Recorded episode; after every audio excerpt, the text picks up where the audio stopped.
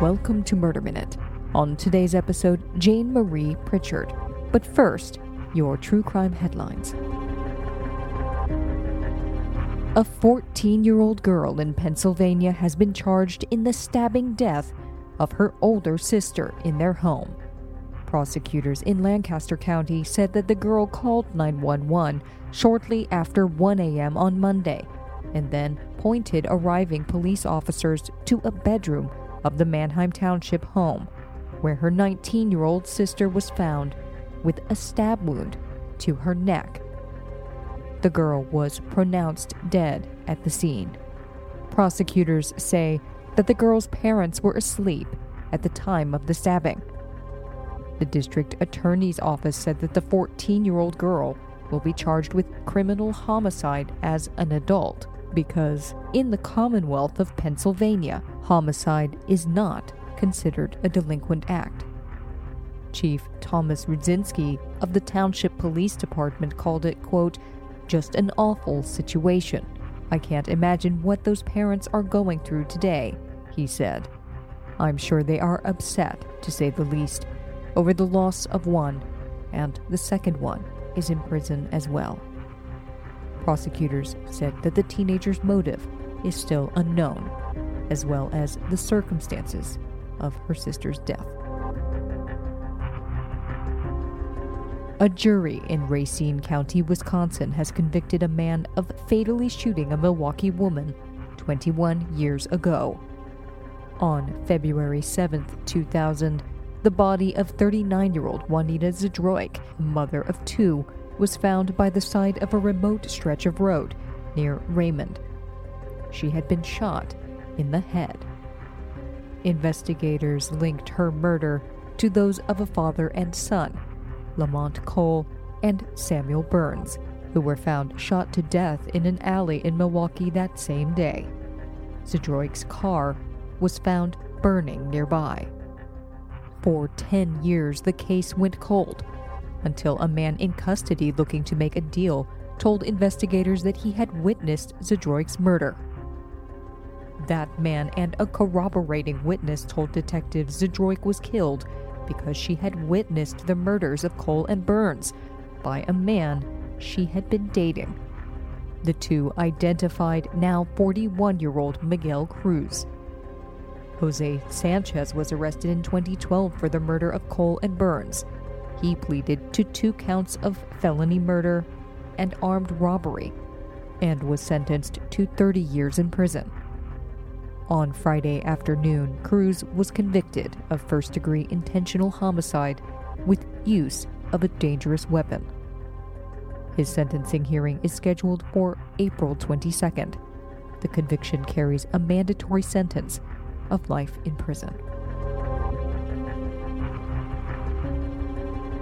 A Western Pennsylvania woman was held without bond on Tuesday after authorities said that she shot and killed her two daughters.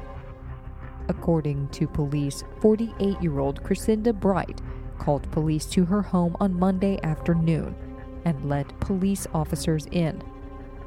Interim Police Chief John DeLuca said that officers found, quote, a gruesome scene inside. Both 16 year old Kiara Bright and 22 year old Jasmine Kennedy had been shot in the head. The motive for the killings is unclear. Their mother was taken to the county jail without incident.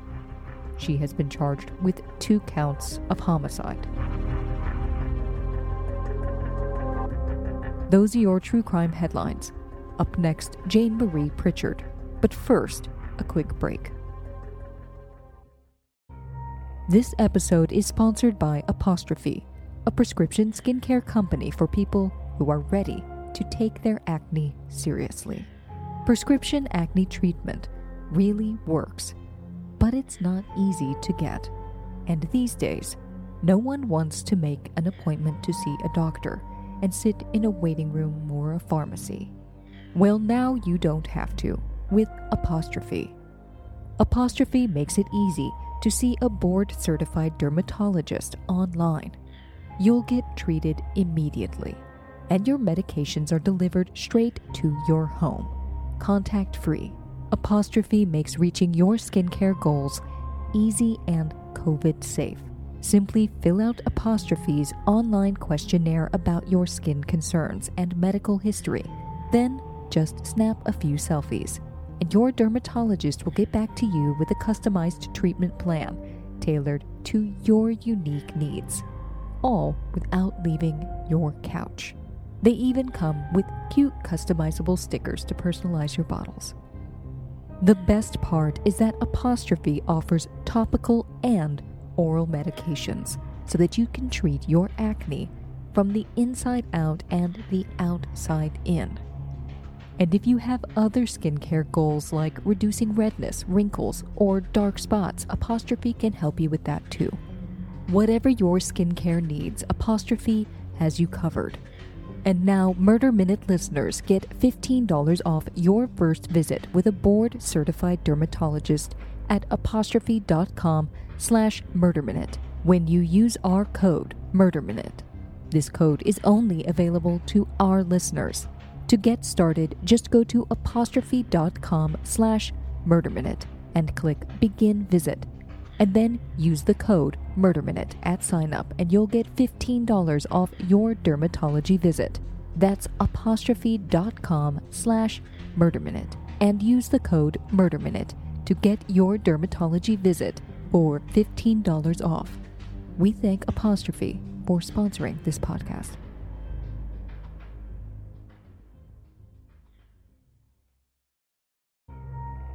We all have our guilty pleasures, and some things are worth binging, like your favorite TV show or true crime podcast. And one of my favorite things to play again and again is Best Fiends. Best Fiends is the app that engages my brain with challenging but fun puzzle games.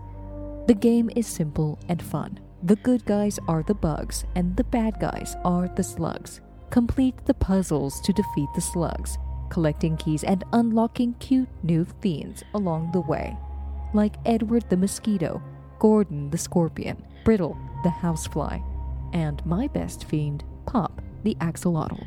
After long hours of research and writing and recording, Best Fiends helps me distress. I've played hundreds of levels already, and the more I play, the more fun it gets. With new monthly updates, themed challenges, and holiday puzzles, there's always one more level, and the adventure never gets old. This is my pandemic must play, so the next time you need a break from the news cycle or run out of shows to binge watch, Download Best Fiends free. You might find yourself wondering how you ever found time for a dull moment before. Just don't blame us if you get obsessed. Best Fiends has thousands of levels already and counting. It's hours of fun at your fingertips and can even be played offline. This game has 100 million downloads and tons of 5 star reviews for a reason. Download Best Fiends free on the Apple App Store or Google Play. That's Friends without the R. Best Fiends.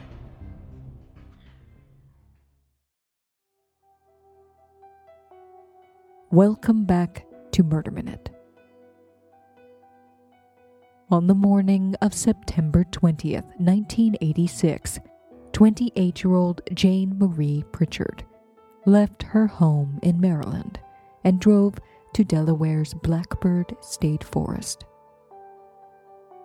Jane was studying for her master's degree in botany at the University of Maryland and had been doing field work in the state forest for the past two summers. Jane was studying the wild hog peanut, or ground bean, a viney plant native to the area, whose edible seeds grow both above and below ground. She was always interested in plants and always growing something, her mother, Audrey, said. When she arrived at Blackbird Forest, Jane parked her 1980 Chevy Blazer along an access road and set up her equipment about 30 yards into the forest. Minute by minute, Jane tracked the plant's movements as its leaves turned to follow the sun. carefully recording the data for her thesis. But Jane Marie Pritchard's work was interrupted. Later that evening, two campers, a couple from New Jersey, picked a spot to set up their tent and decided to take a walk. About 20 feet from the trail, they discovered Jane Marie Pritchard's lifeless body. She had been shot in the back. The oaks were labeled with numbers, the underbrush cleared, and the soil sifted, and the spot where Pritchard's body was found was marked with wooden pegs, wrote the Washington Post. New Castle County police say they have not found a motive for the shooting of the tall University of Maryland botanist who lived in a small cottage in Clarksburg, about six miles northwest of Gaithersburg. They know that Pritchard made the 115 mile drive from her home and arrived at the forest on September 20th around 7 a.m. for the last day of research on her project. And they know that two campers found her body at 5:30 p.m., lying 20 feet from her equipment. What happened in between remains a mystery. That Saturday had been the first day of squirrel hunting season, and dozens of hunters were in the area. But when police arrived, they quickly ruled out the possibility of a hunting accident. Jane had been killed by a shotgun blast to the back. But she was also found in a partial state of undress, indicating that she had been sexually assaulted. The only evidence the murderer left behind was a single pubic hair. We have no solid leads. Lieutenant Frederick M. Calhoun Jr. told the Washington Post, or any suspect. New Castle County Police estimated that at the time that Jane was killed, there would have been 25 to 50 hunters across the 7,000 acre state park. Any one of them could have done it. But only one came forward. On Monday, September 22nd, two days after the homicide, 28 year old Michael P. Lloyd, a janitor from Newark who had been hunting in the area that weekend, told police that he had seen Jane at around 10 a.m., talking to another hunter. Lloyd described Jane's blue and white blazer, her clothing, her equipment, and the man that he had seen for a police sketch artist. Lloyd described the suspect as a Caucasian male with a beard between approximately 5 foot 9 and 5 foot 10, medium build, wearing a brown jacket and blue jeans. The New Castle County Police Department released the image to the press and distributed flyers. Lloyd said that he gave police the information after he learned what happened because it was the right thing to do. I thought it was my civic duty, Lloyd said. It was a decision he would come to regret. Police interviewed Lloyd several more times. Lloyd accompanied them back to the scene and reenacted his movements that day. But when investigators started to call him more frequently, Lloyd started to feel like he was being harassed. Officers asked Lloyd if his mind might be blocking something that he didn't want to remember. Lloyd told them that that was the only possible way it could have happened, because he certainly didn't consciously remember doing it. A few days later, he was arrested. Police cited inconsistencies in his story. In early October, police charged Michael P. Lloyd with first degree murder and possession of a deadly weapon during commission of a felony. Lloyd was held in Gander Hill Prison without bail for nearly a year. In the 1980s, DNA testing was so new that there were only two experts in the world, and only one lab in the country, in California, that was capable of processing the only physical evidence police had the pubic hair. In August of 1987, the Washington Post reported the results. Quote, a murder charge against a janitor who was imprisoned for more than 10 months in the slaying of a University of Maryland graduate student is being dismissed after it was determined that the only piece of evidence, a single hair, is not his. State Attorney General Charles M. Oberly III said this afternoon the first degree murder charge will be dropped within 24 hours. Lloyd told the Washington Post that he wouldn't be giving police information ever again. I would never make that mistake again, he said. My advice is don't get involved. On Friday, August 7th, Michael P. Lloyd was released. Deputy Attorney General Timothy H. Barron said it was his duty as a prosecutor to, quote, do justice, and with this finding of the expert, justice requires the state not to proceed with insufficient evidence. Needless to say, he added, I am very disappointed. Lloyd told the Washington Post that his time in prison was, quote, the most degrading and humiliating experience of my life.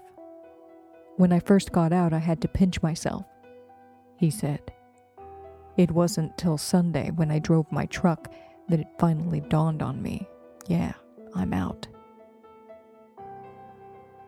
After nearly 300 interviews, and with their only suspect exonerated, New Castle County Police had nothing. The case went cold for nearly 30 years. In 2015, it was reopened after New Castle County Police announced the creation of a new cold case homicide squad. The cold case unit was created to solidify our vigilance in identifying and arresting those who commit murder in New Castle County, regardless of when the crime occurred, said New Castle County Police Chief Elmer Setting. A seasoned investigator with a fresh set of eyes and the use of modern technology may be able to help solve these heinous crimes and bring some closure to the families of the victim. Two men were assigned to Jane Marie Pritchard's case Detective Thomas Orzechowski and retired Sergeant Glenn L. Davis. Orzechowski immediately accepted the assignment. I was honored, he said.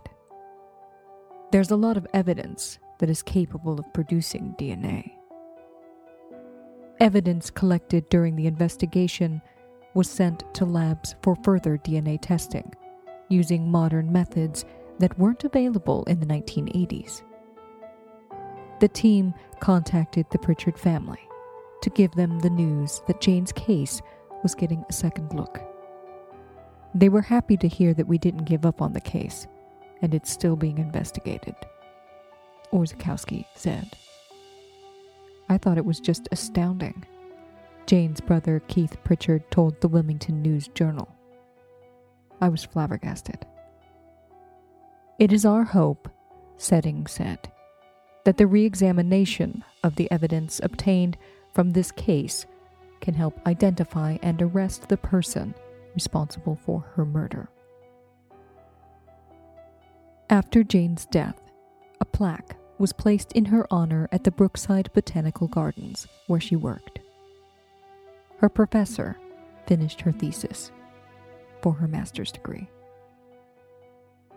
Today, Jane Marie Pritchard's homicide remains unsolved.